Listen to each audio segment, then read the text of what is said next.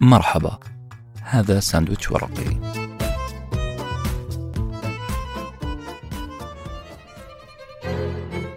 مساء الخير. المقولة المشهورة اللي نصها التالي: الطب وقع ضحية تقدمه، أو بالإنجليزي medicine fell victim of its own advancement. هي مقولة صحيحة إلى حد كبير في بعض المسائل.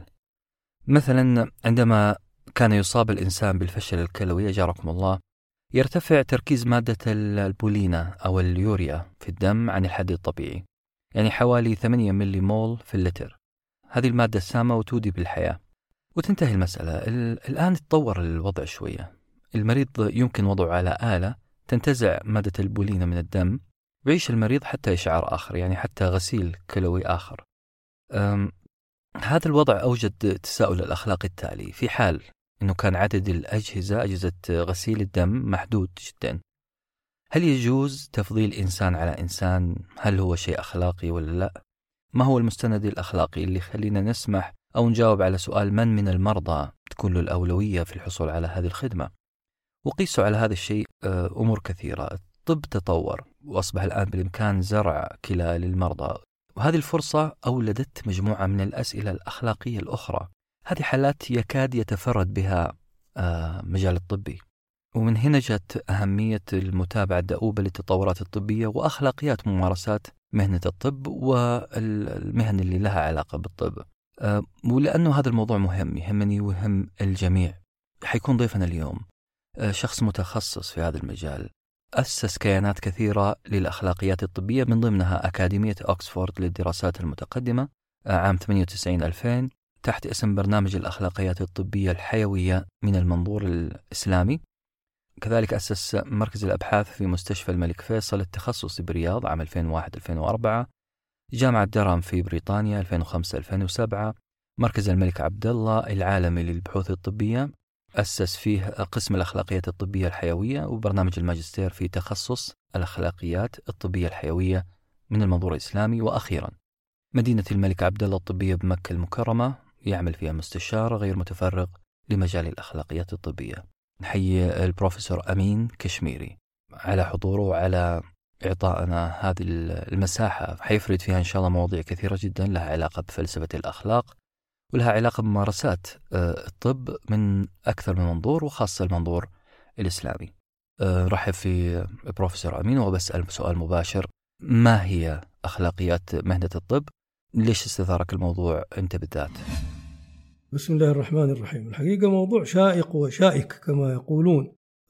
الآن هو هذا أصبح يطفو على السطح دائما أبدا في المجالات الطبية والبحوث البيولوجية. موضوع الأخلاقيات، كيف نتعامل مع المستجدات هذه اللي تطلع أحيانا فيها تحديات للقيم وللمثل وللأخلاق اللي يعرفها الشعب عندنا، المجتمع عندنا.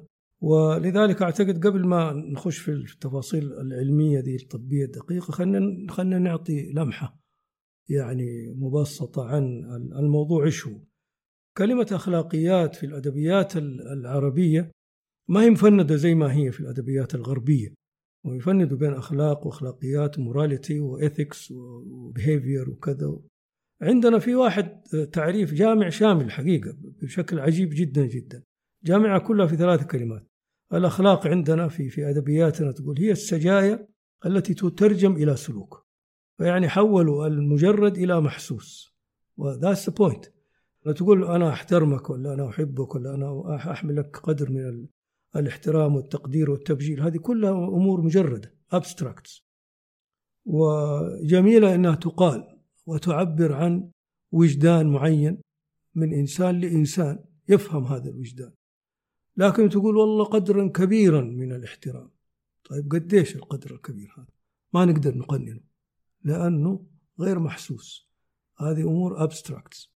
فطبعا في الغرب سابقينا هم في حكاية تحويل الأمور هذه، ما يوقفوا عند الحد هذا ويتعطلوا. كيف يحولوا المجرد إلى محسوس؟ الأشياء المجردة هذه القيم اللي تونا تحدثنا عنها نبغى نقيسها، بالذات إذا بنركبها في علم من العلوم زي الطب، الرعاية الصحية. تقول والله أنا أحترم المريض حقي، هذه أهل كلمة تحترم الآن مجردة، يعني ما نعرف قديش تحترم المريض هذا حقك، نبي نحول المجرد إلى محسوس. يقوم يقول والله أنا أحترمه بدليل أني أنا ما أسوي له إجراء طبي لا تشخيصي ولا جراحي ولا تدخلي إلا آخذ موافقته. فترجمنا المجرد إلى محسوس، وأصبح علم ممكن أن يقاس وأن يعني يحكم على نتائجه. ففي الأدبيات العربية يعني في غاية الروعة، قال التعريف كله 3 كلمات هي السجايا التي تترجم إلى سلوك، وأنا حولوها من مجرد إلى محسوس. هذا فيما يتعلق بالتعريف بالمجرد والمحسوس. والاستخدامات في الطب الآن يعني بهذا الشكل، مثال حق الموافقة ولا تعطيها الأوتونومي إنه هو صاحب قرار المريض، ولا أنا أحترم المريض بحيث إني أنا أترك له هو يتخذ القرار وأنا أفرض عليه. هذه تعريفات يعني المبدئية حقت الموضوع. متى بدأ الاهتمام أصلا بموضوع أخلاقيات المهن؟ في الغرب الأخلاقيات بدأت من مشارب فلسفية، وعندهم يسموا أبو الأخلاقيات الفيلسوف الألماني الكبير إيمانويل كانت. تسمع عنه هذا الرجل يعني في 18 يعني هو وضع نظرية أو النظرية يسميها نظرية الواجب، ديونتولوجي. ديونتوس باليوناني القديم الواجب، وديونتولوجي هي علم هذا المنحة. فهو يقول أي سلوك يسلك الإنسان أو تصرف يتصرفه لابد أن ينبع من الواجب، ولا أن يعني يدانيه شيء آخر. بمعنى لو أنت عندك مصنع وتقول للعمال اللي عندك تعلق لوحات ترى إذا حملت هذا كذا كذا في خطورة عليك، ولا إذا مسكت السلك هذا بدون احتراز وكذا في خطورة عليك، إذا أنت سويت هذه الأشياء تصرفك صحيح، ولكن الدافع عندك هل هو خوفا عليهم من نابع الواجب وإلا خايف من المساءلة؟ لو صار على واحد فيهم شيء تيجي الحكومة تسألك تقول لك ليش ما سويت أنت سويت هذه عشان المساءلة. إذا أنت لا تستحق أي كريدت أخلاقي في هذه الحالة. وهذا هو المبدأ اللي وضع عليه نظريته، ولكن اصطدمت النظرية هذه وتهافتت. ليش؟ لأن الغربيين بدأوا في التطبيق، قالوا نطبق الواجب فقط لأجل الواجب بدون يعني أي اعتبار آخر. هذه النظرية ريجد، كأنها يعني صلدة ولا يمكن التعامل معها في كل الحالات. وكان يضربوا مثل في أدبياتهم في الغرب كثيرة، منها إنه مثال إنه الجيش النازي عندما احتل فرنسا جاء إلى قرية من القرى وقال ترى أنتم في عندكم 10 أنفار من المقاومة الفرنسية مستخبين هنا سموير في هذه القرية، وقالوا لأهل القرية عموما إذا ما طلعتهم خلال 3 ساعات نبيد القرية بأكملها بمن فيها. السؤال الأخلاقي هو على أهل القرية، هل يستجيبوا ولا ما يستجيبوا ويطلعوا هذولي المدافعين عن حريتهم اللي هم مقاومة ضد المحتل النازي، أم إنهم يسكتوا ويأخذوا مصيرهم كلهم معه؟ هذه تورجد، يقول لك المفروض إن هم يتبعوا الواجب. وقيس على ذلك أمثلة كثير حتى في الطب، حتى في العلوم البيولوجية وكذا. فتهافتت النظرية هذه واضطروا أن يبحثوا واحدة غيرها. فبرز بعده فيلسوف هو محامي بنثم بريطاني هذا، وطلع نظرية اسمها المآلات، consequentiality، نظرية المآلات. قال احنا التصرف الصحيح هو الذي تكون مآلاته حسنة. يعني احنا مرة نشوف ايش المآلات اللي اكثر حدة واكثر ضرر، نقول لا والله هذا مو طيب التصرف، اللي اخف ضررا ولا احسن يعني فائدة للناس هذا نقول تصرف سليم. هذه سموه consequentialism، المآلات. بعدين بدأت تتهافت النظرية. ليش؟ لأنه المصلحة للناس ما هو الشيء الذي يعتبر حسن في نظرك قد لا يعتبر حسن في نظري. قالوا ها صعب هذه تطبيقها في كل الأحوال. فبدأت تتهافت هذه النظرية. وطلع بعده تلميذه هو جون ستيوارت ميل، هذا فيلسوف ومحامي وسياسي بوليتيشن، هو من وضع نظرية يسموها يوتيليتيريانيزم. اليوتيليتيريانيزم هذه المصلحة، يقول أصبروا لا كذا ولا كذا، لا كانت ولا بنثم، أنا أقول هذه حقة اليوتيليتيريانيزم. نقول التصرف الذي يحدث أكبر قدر من السعادة لأكبر عدد من الناس هو هذا الذي نسلكه، وهي اللي يرضى ما يرضى ويزعل من يزعل. إذا كان في أكبر عدد نالته سعادة بأكبر قدر، خلاص هذا نسوي. هذا يسموه يوتيليتيرينزم، وهي الآن سارية في الأوساط الطبية عندنا. مشكلتنا معاها هذه إنه عندنا يبنى عليها الغاية تبرر الوسيلة. الغاية تبرر الوسيلة. تعرف أنت اللي في نوتنغهام له صيت عندهم في الليتريتشر حق الإنجليز إنه شخص كان يسرق من الأغنياء ويعطي للفقراء، روبن هود. روبن هود له صيت كبير في نوتنغهام شاير هناك، هو ديرته كانت هناك، وكان اعتبر عندهم يعني شخص بطل. ليش؟ لأنه يسرق من الأغنياء خليهم يسرق منهم عشان يعطي الفقراء، وله شعبية كبيرة، واللي صابتهم سعادة من هذا التصرف كثير، واللي انضروا قليل. فإذا حسب اليوتيليتيريانيزم عندهم هذا عمل طيب وسلوك مقبول. النظرية هذه تحبذ هذا التصرف، تصطدم هذه عندنا بالمبدأ الإسلامي اللي يقول الغاية لا تبرر الوسيلة. يعني لا تستطيع أن ترتكب شيء غير مصرح به لتنفيذ شيء حلال. في تفريع ثاني لهذه النظرية أنهم يقولوا أنك أنت تتصرف في حدود شخصك، بحيث أنك أنت ما تمس حقوق الآخرين. هذا كله مصرح لك ضمن اليوتيليتيريانيزم والليبراليزم. فلو سألتهم السؤال البسيط، هل مسموح لي إذا أنا أنتحر أقتل نفسي؟ هذا ما تعديت على أحد. أنا أصطدموا بهذا الواقع. يعني حسب النظرية حقته ومنطوقة ينبغي أنه يقولوا إيوه نعم يحق لك، أنت ما ضريت أحد، تحركت في إطار حريتك، أنت تقتل نفسك ما ضريت أحد. إذا أقروها يبقى هم الآن اقتحموا يعني مسالك وعرة عليهم. كيف الإنسان يسمح بالقتل حتى على نفسه؟ وهذه لما أثرت عليهم، لأنه طاغي الآن الجانب الآخر الذي يبيح للناس استعمال هذه النظرية لأغراض كثيرة، يعني تسير في طريق الإسفاف زي الماء. سلوك الإنسان زي الماء يميل إلى الانحدار دائما. التجمع الفكري across the Atlantic الآن اختلفنا، هذا كله في أوروبا. الآن نروح أمريكا، قالوا الحين كل ما جبنا نظرية تصطدم لنا بعقبة عقبتين ونقعد نوحل ونجيب نظرية جديدة، لا إحنا نسوي شيء جديد اسمه principalism، نحط شوية مبادئ ونطبقها. وبدأوا هذه في الرعاية الصحية، وهذا اللي حدخلنا في الموضوع حقنا. إنه اثنين من العلماء عندهم فلاسفة، كله بدأت في الفلسفة، وقالوا نحن نحط مبادئ مثلا للطب، الرعاية الصحية، يبغالوا يكون عند في داخل هذه المنظومة أن يكون هناك صدق، بمعنى إنه لا تدس على المريض حتى لو كان مرض قاتل ولا مدمر ولا كذا، ما يسمح لك إلا لازم تقوله. ويكون الأوتونومي إنك تعطي له حرية الاختيار فيما يخصه هو في العلاج ولا في التشخيص ولا كذا ولا كذا. وكذلك البنفسنس النفع، ونن مالفسنس عدم الإضرار. هذه شوية مبادئ. قالوا خلاص ما يحتاج نقول نظرية ما نظرية، كل شوية نصطدم بحالات ما تمشي معاه، هذه نطبقها على كل الأمور. وهم الآن في أمريكا الشمالية بالذات تحديدا يطبقوا هذه البرنسبلزم ويكولت. وبهذا الآن يكون غطينا النظريات حقت الأخلاق. الجزء الثاني من لقائنا مع البروفيسور أمين. أحييك بروفيسور أمين مرة ثانية. وصلنا في نهاية الجزء الأول، أنه بعد ما انشغل البشر فترة من زمانهم بفلسفات الأخلاق، أمريكا وضعت حد لما هو أخلاقي في العلوم الطبية.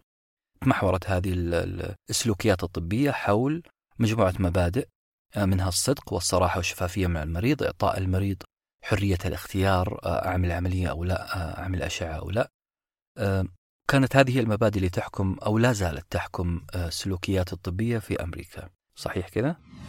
بسم الله الرحمن الرحيم. بالضبط. أنت عندك مريض، شوف لازم تنتبه لهذه 4-5 نقاط، إنك تكون صادق معه، إنك تنفعه، تسعى إلى نفعه، ما تسعى إلى ضرره، تعطي له أوتونومي في الاختيار. هذه برضو لنا فيها يعني وقفات، لنا معاهم وقفات، لكن ما أدري، أخاف إن نحن يعني نمل المستمع الكريم، لأنه كلمة أوتونومي هذه عندي أنا عليها تحفظ كبير. هي ما طلعت عندهم في الغرب في هذا البرنسبلزم إلا بعد ما اصطدموا هم بمشكلة الباترناليزم. كانت في الأول الوصاية من المبادئ الطبية أنه يكون الطبيب knows better، الطبيب هو الوصي عليك، ما دام رحت له معناه انك انت اعترفت انه هذا جدير بانك انت تثق فيه. خلاص طبق ايش يقول. So he is a paternalistic behavior doing to you. لا قالوا لا ما ينفع. طبعا عشان ايش احنا ندري هم ما يقولوا هاي، ندري عشان هم يحتاطوا لحكاية المطالبات في المحاكم. يعني أنا في محامين ما شاء الله قاعدين موفقين، يعلن لك في الإعلانات، يمكن شفتها أنت بريطاني، have you been neglected medically, have you been mistreated, have you been, just tell us, no win no fee، بس قل لنا إذا ما كسبنا لا تعطينا فلوس. هذا محامين موفقين بس ينبش لمسائل. والشخص اللي راح لطبيب ولا كذا ما عجبه ولا بده يتكسب من وراه مؤسسة ضخمة كبيرة طبية، يقول أنا ماني خسران شيء، هذا إذا ما كسب ما أعطي له مصاريف. أي والله رحت المحل فلان. هذه ولدت what we call compensation culture، التعويضات، ثقافة التعويض. أدور لتعويض وين يكون. compensation culture صارت مسكنار في الهشيم في المجتمع الأمريكي بالذات، بالطرق النظامية القانونية. بيكون يعني أنت الآن تبغى ترغم الآخرين على أنهم يعطوك فلوس أنت ما أنت مستحقها، لكن بطرق قانونية، لأنه معك محامي ويعرف كل المزاريب حقت القضاء إحنا عندنا لنا وقفات عند هذه، ما نأخذها مسلم بها. نقول تعالوا ونحكي، أقعد. paternalism خصوصا عندنا، مثلا لما تقول لي والله أنا قلت للمريض هذا إن والله بسوي فيك كذا وكذا وكذا، سيتي سكان يا عم بسوي لك سيتي سكان، إيش رأيك تقبل؟ والله هذا سوي لك أشعة كذا خاصة مميزة لها ألوان، ما يدري بالتفصيل إيش فيها، فأنت خلاص دبستها فيه بهذه الطريقة. إحنا مجتمعنا ما ينقبل هذا، حتى informed consent لازم يكون educated informed consent، هذه ما يطبقوها طبعا، وإحنا عمال نجاهد في هذه الجبهة يعني بهذا الشكل. ننتقل الآن إلى موضوع المبادئ وما نجم عنها من لجوء الغرب إلى لوائح وتعليمات. صار أصبح الآن guidelines، بطل حكاية النظريات ونظريات والبرنسبلزم هذه في شمال أمريكا. في أوروبا لا، قالوا guidelines.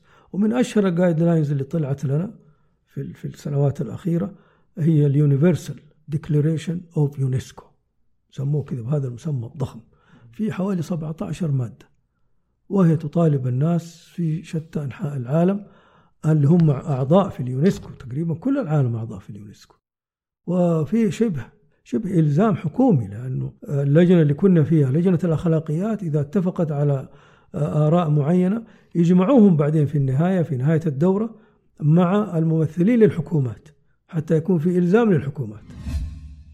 نقبل كثير منها، الحكمة ضالة المؤمن عندنا في مبدأنا وفي شريعتنا، الحكمة ضالة المؤمن أخذ بها أن وجدها من أمريكي من فرنسي، ما دام فيها حكمة نأخذ بها.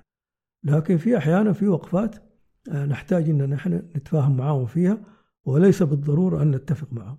وأظن ضربت لك مثل حق المقررات، هم يريدون أن يدخلوا إلى مجتمعات العالم عن طريق العلم، أما برامج تعليمية أكاديمية، وهذا ما صنعه اليونسكو وسوق له بكثافة إنه في برنامج يسموه كور كريكولم عندهم، هذا إحنا لازم تدرسوه في كل محل في العالم، وإذا تضيفوا إضافات تبع الكلتشر حقتكم حطوها، يعني متعلقة في الأطراف بريفرلي. وأظن حكيت لك على لقائي مع بروفيسور هينك تين هافي اللي هو كان الرئيس حق اليونت حق البايوإثكس سيكشن أو بايوإثكس في اليونسكو، وهو اللي وضع هذه اللوائح والديكلاريشن حق اليونسكو.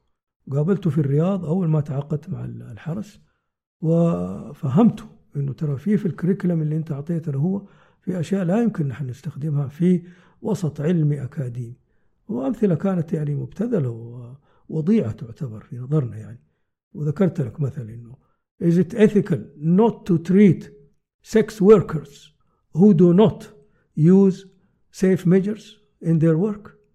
شوف السؤال كيف صوغه، يعني أصلا ما عندنا sex workers هذه أخلاقي، أنك ما تعالج البغايا اللي ما يستخدموا وسائل حماية في عملهم. هذا حطوا كيس عندي في الكريكولم، يبغاني أدرس طلابي، قلت له لا يمكن أنا أحط هذا. والثاني المثال حق البروميسكيونيتي، حق البروميسكيوس جيرل، تبغى يعني حماية من الحمل ضد الحمل، وهل إيثيكلي أنه لازم نلزم الطبيب أنه يقول لأهلها هذه أشياء نحن ما نقدر نستخدمها أبدا، ولا ينبغي أن نستخدمها لأن أصلا ما هي واردة عندنا. فالشاهد هذه نحن الآن اصطدمت اللوائح والتعليمات العالمية في غيرها، بس هو أشهرها هذا حق اليونسكو ديكلاريشن، يونيفرسال ديكلاريشن. فاختلفت مع ثقافات شعوب الأرض، وسوف تظل تختلف في أغلب المواقع بالذات عندنا. نيجي الآن للممارسات.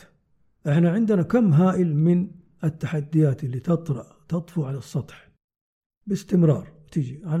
الآن فوكسنج على البايوميديكال ايثكس، في تطورات عم تطرأ على السطح، وهذه تعتبر تحديات لنا احنا. هل نحن نعبي نفسنا لها؟ ترى احتمال يجينا بعد 2-3 الشيء الفلاني في الطب ولا في العلوم البيولوجية، ايش نسوي إذا وقعنا فيه؟ في مدرستين عندنا في الشرع، في ناس يقولوا لا نتعامل إلا مع الواقع كما هو، لا نعمل افتراضات. ولكن أفتكر الإمام أبو حنيفة، كان له باع طويل في هذه الأمور الافتراضية، حتى من بعض الأمثلة قال إنه هل يحتسب من حضر الوقوف بعرفات ولم تمس رجله أو قدماه أرض عرفات يعتبر حضر الوقفة ولا لا؟ أول قالوا إيش هذا، إيش يقول هذا، لازم يكون وقف على عرفات. الآن تطير بالهليكوبتر وتجي على عرفة تمشي. هذه في مدرستين، وحتى احنا حضرنا حالة منها، وهي في مجمع الفقه الإسلامي التابع للرابطة قبل حوالي 28 سنة 30 سنة. وقف واحد في المجمع الفقهي وخاطب العلماء العالم الإسلامي اللي حاضرين، يقول انتوا أقريتوا طفل الأنابيب يا علماءنا الأفاضل، ترى يترتب عليها إنه هم يعدوا عدة لقائح، لأن اللقائح هذه هي عبارة عن حاصل تلقيح الحيوان المنوي من الرجل مع بويضة زوجته، يخرجوها برا، عشان كده سموها طفل أنابيب. والأنابيب ما لها علاقة، هي بيتري ديش، طبق يحط فيه المحلول اللي تعيش فيه هذه الكائنات اللي تتطور، فيحطوا الحيوانات المنوية مع البويضة بحيث أنها تتلقح. هذه يسموها لقيحة زيجوت، إذا دخل الحيوان المنوي في البويضة لقحها سموها زيجوت. هذه جاهزة إنها تعاد إلى رحم الأم. هم ليش يلجوا إلى هذا التكنيك؟ لأنه في مشكلة عند الأم بين وصول البويضة من المبياض إلى الرحم، القناة هذه فيها إشكالية، وكثير من يصير عدم الإخصاب وعدم الحمل نتيجة هذه. فقالوا إحنا نخرج البويضة خارج الجسم ونلقحها خارج الجسم وندخلها إلى الرحم، فإذا انغرست في الرحم خلاص بدأ الحمل. اللي حصل إنه كان يقول لهم هذا، الله يرحمه يحيى خواجي كان طبيب، فيقول لهم المراكز حقت أطفال الأنابيب علشان تزيد الاحتمالية، لأنه لو حطيت واحدة لقيحة في رحم امرأة المريضة هذه، احتمال إنه هذه اللقيحة تعلق في الرحم احتمال ما يتجاوز 30%، 70% إنها تسقط. ويلا جيبها الآدمية من شور جديد، سوي لها بالهرمونات عشان تطلع بويضات، وطلع البويضة ولقحها وارجع حقنها في رحمها لعل وعسى، 70% احتمال تسقط. صاروا ايش يسووا؟ يسووا عدة لقائح في آن واحد، بمعنى طلعوا 4-5 بويضات وحطوها في في في, في الطبق، وحطوا عليها ماء الرجل، صارت كلها تلقحت. لقائح يحطوا 2-3 صار زادوا الاحتمالية إلى 90%، يعني كل واحدة 30%. فغالبا فعلا اللي يحصل إن هي تسقط ويبقى واحدة ويصير الحمل. طيب اللقائح الزايدة، هذا كان موضوع الحديث والحوار. اللقائح الزايدة تقعد مجمدة وقابل للتجميد لعشرات السنين. هل هذه أجنة في بداياتها إيش يسوي فيها؟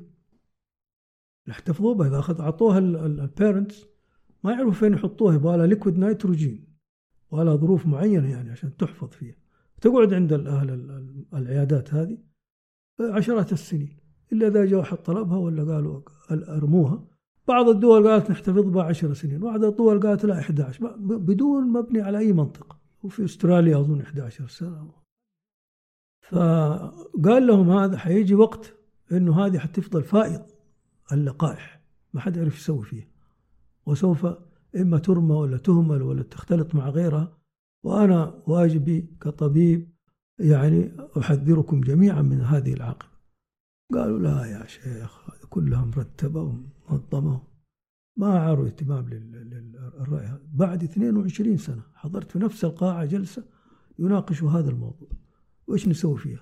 يقولوا بالآلاف اللقائح الفائضة قاعدة في عيادات أطفال الأنابيب. هذه معضلة يعني أخلاقية، إيش نسوي فيها؟ نرميها؟ هل هي أجنة ولا لسه ما صارت أجنة؟ ابن حزم الظاهري يقول منذ التلقيح هذا جنين، خلق بدأ يتكون خلاص. ويعني في آراء ناس قالوا لا والله قياسا على كذا قياسا على كذا، وهذه آراء فقهية يعني لها أهلها وفرسان. بروفيسور أمين أحييك مرة أخرى في الجزء الثالث من نقاشنا حول أخلاقيات مهنة الطب. أنت كنت تتحدث في الجزء الثاني عن قضايا طبية سببت إشكاليات كبيرة في مجتمعنا، منها البويضات الملقحة واحتفاظ العيادات بها. هذا الشيء بسبب مشاكل أخلاقية كثير، أنه فيه لعب وعبث في هذه البويضات الملقحة. ذكرت كذلك وإحنا نتكلم أنه فيه أمثلة أخرى، يا ليت تكرمنا بمثال آخر. بسم الله الرحمن الرحيم. في مثال آخر هو زراعة الأعضاء. زراعة الأعضاء مورست هنا في المملكة قبل أن يصير فيها تشريع. ليش؟ لأنه هي الآن أصبح في ضرورة لها، ناس كثير عم تموت بالكلى، فشل كلوي. فقالوا لا يا جماعة الخير، إحنا نسوي زرع أعضاء، الناس كلهم برا عمان يسووا. طيب يجوز ما يجوز؟ بعدين ناقشوها في المجمع الفقهي وأقروها إنه لا بأس، إذا كان شرطا لا يكون هناك إكراه ولا يكون هناك ابتزاز ولا يكون هناك استغلال العوز حق شخص فقير تشتري منه كلية. هذه الشروط وضعها الشرع جميلة وبدأوا يطبقوها.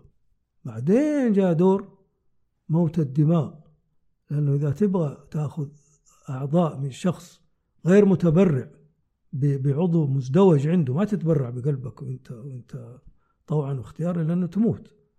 لا، كلية واحدة تقدر، قرنية واحدة معلش، لكن أنت في هذه الحالة متبرع وأنت حي. لكن في حالات أنهم بيأخذوا من المتوفى دماغيا. المتوفى هذا موضوع كمان عويص. جراء الموافقة على زرع الأعضاء جاء تلقائيا السؤال من نأخذ الأعضاء؟ يا متبرع حي طوعا واختيارا، يا متوفى دماغيا. من هو المتوفى دماغيا؟ جاءت هنا المعضلة. يمكن أنا كان معبي لك هذه الرسالة. شوف العنوان حقه ايش يقول: Medical Ethical Legal Paralogy.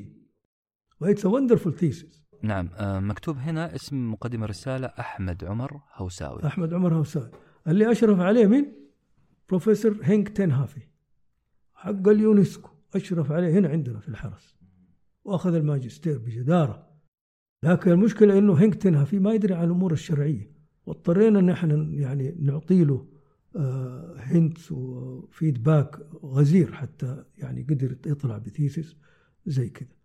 هذا الباحث درسها ويقول في بارالوجي معناها مغالطة، لأنه مجمعين فقهيين عندنا، واحد قال يجوز إذا ثبت كذا كذا وأطباء ثقات وكذا وكذا وعدول يجوز أنك تشيل هذا إذا توفى الدماغ، ثبت إنه الدماغ تلف ولا أمل في عودة نشاطه وكذا، يسحب يوقف عنه أجهزة الإنعاش وتأخذ منه الأعضاء.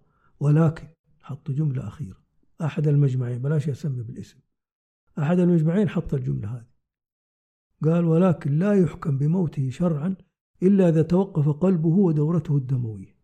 الأطباء قالوا لا، ما ينفع.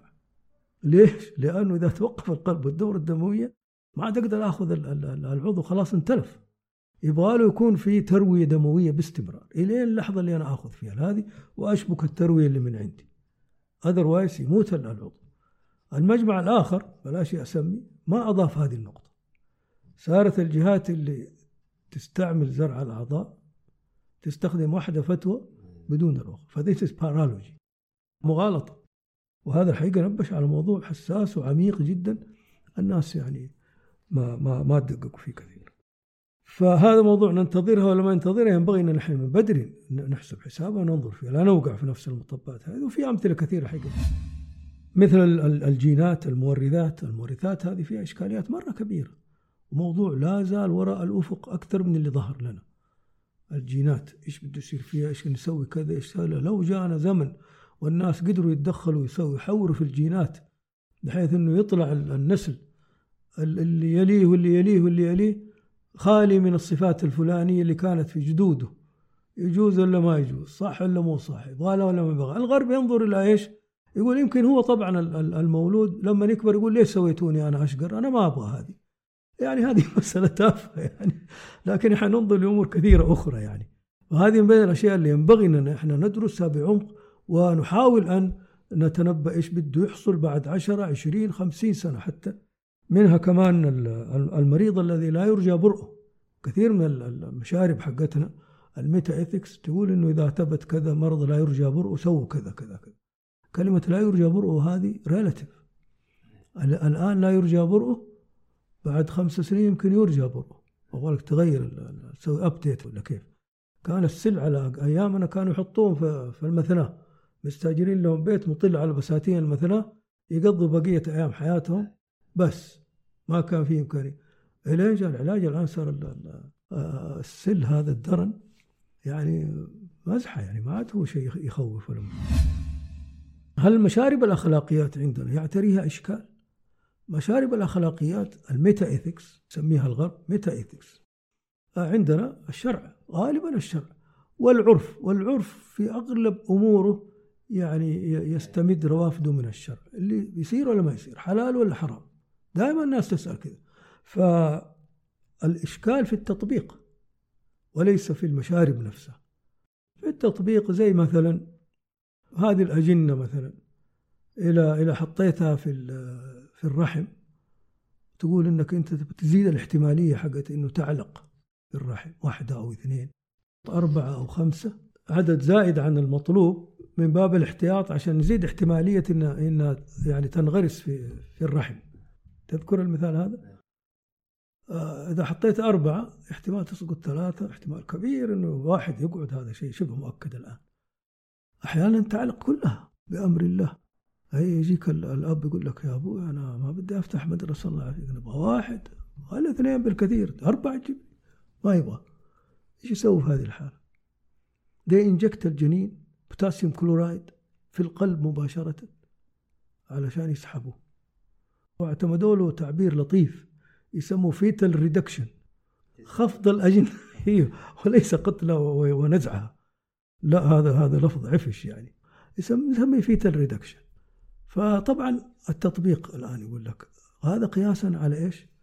على العزل، قياسا على الإجهاض المتعمد قبل 120 يوم. إذا كان في مشكلة لدى الأم يجوز تجهض الحمل قبل أن يصل 120 يوم. الشرع واضع لها يعني مواصفات فين مسموح وفين ممنوع. قياسا عليه، القياس فاسد، لأن هذا أنت أحدثته.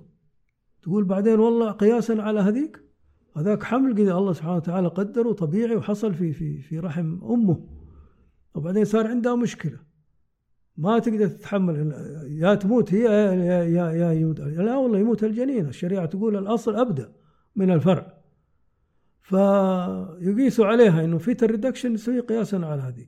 القياس فاسد، يعني نحن لسنا شرعيين، أنا أعترف بذلك، ولكن نحيل هذه للشرعيين. وحتى الشرعيين عندهم آراء، يعني حتى اللي تصدر عن المجامع الفقهية ليست كلها بالإجماع. يعني ممكن أوريك محاضر حق جلسات المجمع الفقهي، بعض الأعضاء يكتب أنا أتوقف، أنا أمتنع عن التوقيع، أنا أتحفظ على العبارة الفلانية وأبغى أن يضاف كذا. هذا في المجامع الفقهية موجود. يعني حتى الرأي الشرعي فيه مجال للأخذ والرد. فهذه من الأشياء اللي احنا نقول التطبيق فيه إشكالية، ليس المشارب نفسها. المشارب ليس فيها إشكالية إلا ما التطبيق. وهذا مثال حقيقة من عدة أمثلة. طيب الأمثلة الأخرى اللي هي تنم عن ضحالة معرفية، شايف، أو سوء تطبيق، زي هذا المثال اللي قلت لك هو حق موت الدماغ. أنا إحنا نقول الدماغ إذا مات، عندنا أهل الفسيولوجي والأناتومي نقول كل نسيج في الجسم قابل لأن يتجدد إلا النسيج العصبي. الله أعطاك عدد كذا من الخلايا العصبية وقفل، قال لك خلاص إذا تلف منها عدد تالف، انتهى. فقالوا خلاص إذا في الدماغ صار فيه سداد، جلطة، ما أدري إيش، وانتلف جزء من الدماغ وعطل وظائف كثير، there is no way إنه يرجع يشتغل أو يتكون نسيج عصبي جديد. ولكن هذا الكلام اللي نحن نقول لا يرجى برؤه ولا شيء نهائي، تيرمينال إلنس، ما هو مطلق. ليش؟ لأنه حجينا الحين عالم جديد وآفاق جديدة اسمها الخلايا، خلايا المنشأ. الصحافة تسميها خلايا جذعية، يمكن قرأتها أنت، خلايا جذعية، وهذا اسم أتحفظ عليه لأنه هم سموا ستيم سيلز. الستيم هم شافوا الشجرة مكونة من الجذور والستيم والبرانشز والليفز، الليفز وهذه والبرانشز وهذه، هذا ستيم حق الشجرة. لكن احنا عندنا هنا في اللغة، أنت ما شاء الله رجل لغوي، تعرف إنه ستيم something stems from كذا كذا، ينبع من كذا أو مصدره كذا أو منشأه كذا. فإحنا نتمسك بكلمة أو مسمى خلايا المنشأ وليس خلايا الجذعية. لكن الصحافة، الإعلام عموما مكتسح جدا، وقالوا الناس كلهم يقولوا جذعية جذعية، وإحنا نقولها جذعية عشان يعني على مضض، يعني ما نمي. فالشاهد أنه هذه حكاية الدماغ تلف لا يرجى برؤه، اختلف نهائي، هذا ما هو أبسولوت. الآن لو نظرنا إلى 5 سنوات، يمكن 10 سنوات، الله أعلم، خلايا المنشأ تحطها في الأماكن التي تلف فيها النسيج العصبي الذي هو في نظرنا لا يعود تجديده من جديد، لنشأت خلايا عصبية جديدة. فإذا حكاية أنه والله خلينا نتخلص من هذول بس قاعدين ماسكين لنا أسرة وعندهم تلف دماغي. طبعا احنا يقولني واحد يقول لي متى تتوقع هذا يصير؟ اقول له والله ما ادري، الابحاث شغاله والعالم يبغوا اليوم قبل بكره يوصلوا لهذا. خليه منشا احطها في المحل الفلاني، عوضت النسيج التلفان، يا سلام، في البنكرياس احطها. ليش؟ عشان خلايا بيتا البنكرياسيه اللي تفرز الانسولين سببت مرض السكر لربع المجتمع. ما عاد في خلايا بيتا في البنكرياس تنتج الانسولين، اندثرت. طيب لو حطيت خلايا المنشأ هذه محلها، نعم ممكن تصير مستقبل، تصير هذه حتى كمان أمور، يعني في كل محل ممكن خلايا المنشأ تجدد النسيج وتؤدي الوظيفة مرة ثانية. أعزائي المستمعين والمستمعات، وصلنا للجزء الرابع والأخير من لقائنا مع البروفيسور أمين كشميري عن قضايا أخلاقيات مهنة الطب. بروفيسور أمين، عندي لك سؤال. كنت تقول أنه تطبيق أو بعض ممارسات الطب قد تخالف عرفنا وتراثنا الديني، يلت نستكمل هذا الكلام. بسم الله الرحمن الرحيم. في عندنا إشكالية بالنسبة للتطبيق، فحص ما قبل الزواج، الأرحام المستعارة، هذه كلها ما العلاقة بالمشارب نفسها. فحص ما قبل الزواج لا بأس به، من يقول لك إنه ما يصير؟ إذا كان أنت عندك شكيت في كذا كذا كذا كذا، أرسلهم يفحصوا. لكن حيجي زمن يقول أفحص كذا وكذا وكذا وكذا، حتتراكم بيانات في بنوك المعلومات إنه الفئة من الناس هذولي عندهم شيء معين في الجينات المعينة. ترى هذا صار وصم عليهم، we call it stigmatization. الستيغما هذه ممنوع أنت تحطها في الشخص كذا تبرعا، تلصقها فيه، ما يصير. فهذه من الأشياء اللي احنا نقول التطبيق ما انتبه. الشرع قال لا بأس إذا كان في مصلحة للناس. هذا واحد من المثالب، نعم هذا واحد من المثالب. بقول لك التطبيق يعني غالبا هو اللي فيه إشكالية وليس المشارب نفسه. فهذه تعاملاتنا كيف نتعامل معها، يبغانا إحنا عاد نحاول أن نقنع أولو الأحلام والنهى إنه يكون فيه ترى كذا كذا، ونوصلها قدر المستطاع لمن يعني يتبناها، أو أنه يبني عليها أحكام أو فتاوى أو كذا. هذه مسؤوليتنا نحن العلميين، لأنه في فجوة بين العلمي والشرعي، المسؤول عنها العلمي وليس الشرعي. الشرعي مو مطلوب منه أنه يروح يذاكر أشياء علمية، أنت العلمي واجبك أنك أنت يصير collective responsibility أنك تبلغ. كيف نتعامل مع هذه التحديات؟ نوصلها للأولي الأمر ونفهم الناس عن طريقين. أحدهما التعليم المنهجي، برامج أكاديمي.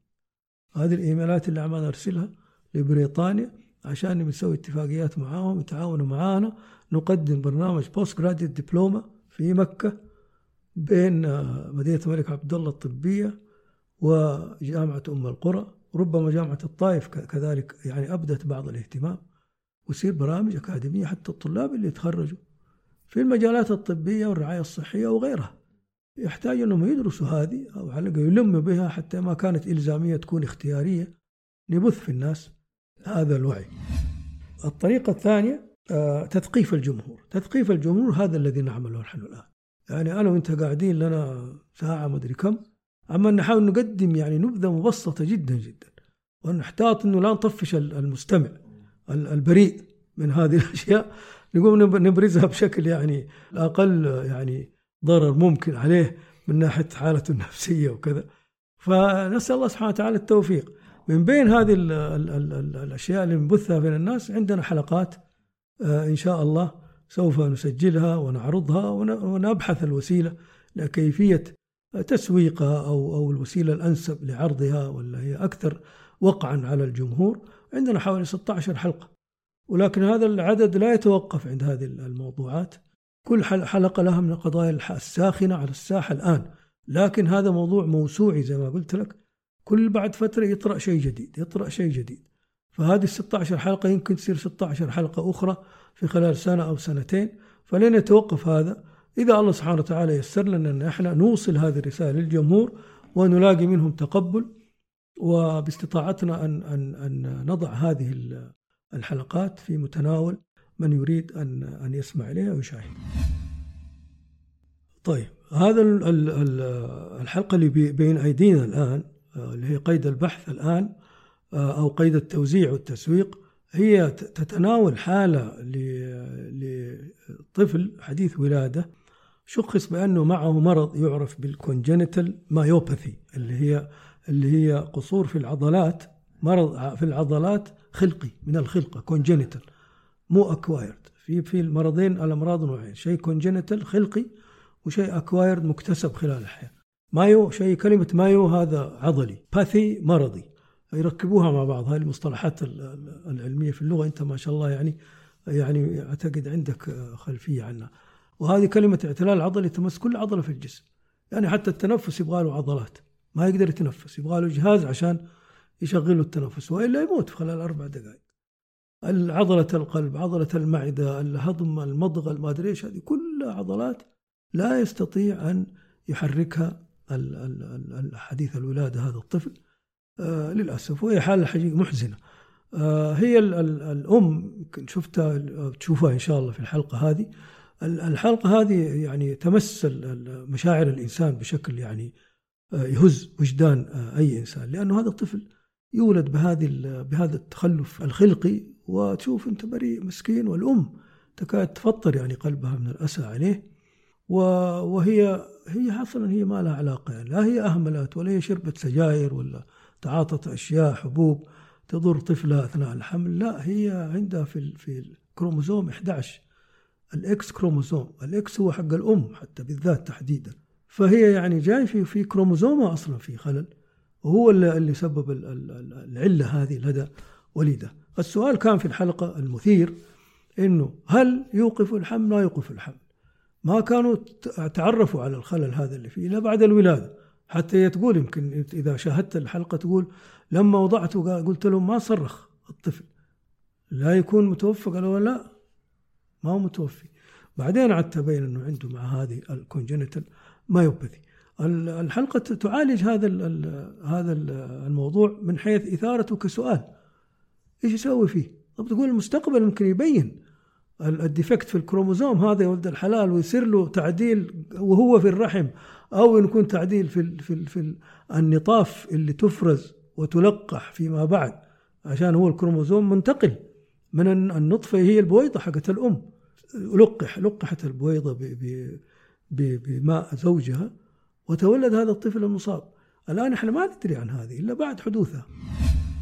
فنحن في تعليم الديني عندنا الشرعي إنه أنت الإنسان مبتلى بشكل من الأشكال، تتوقع الابتلاء بشكل من الأشكال. يعني هذا الطفل ولد كذا بهذا الحالة، شيء محزن صحيح، لكن هذا الله قدره عليك، ما تدري، هذا ابتلاء من الله، اصبري عليه، زي ابتلاء آخر. حتى الآن الإنسان أحيانا ابتلى في ماله، في أعز ما عنده، هو يكون بصحة وعافية ومال وخير، يبتلى فيه ابتلاء، يقول ليت ما عندي هذا، ليت ما كان عندي.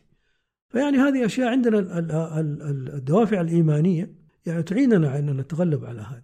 لكن هذا لا يعني أن احنا نتوقف عن البحث في المجال الطبي علشان احنا نستكشف هذه الأشياء قبل حدوثها ونحاول التدخل فيها. طبعا متى يحدث هذا الله أعلم، سنة 10 20 والله ما ندري، ولكن الحياة تظل قابلة وضروري أن تستمر الحياة بمتاعبها بمشاكلها، وهذا أظن سر حلاوتها. أنا شخصيا استمتعت بهذا الحوار. أختم الحلقة الرابعة باستعراض سريع لكل نقاطها. تكلمنا في من الحلقة الأولى إلى الرابعة عن أخلاقيات السلوك البشري، كيف حاول البشر أن يفلسفوا أو يضعوا فلسفة خاصة بأخلاقيات المهن.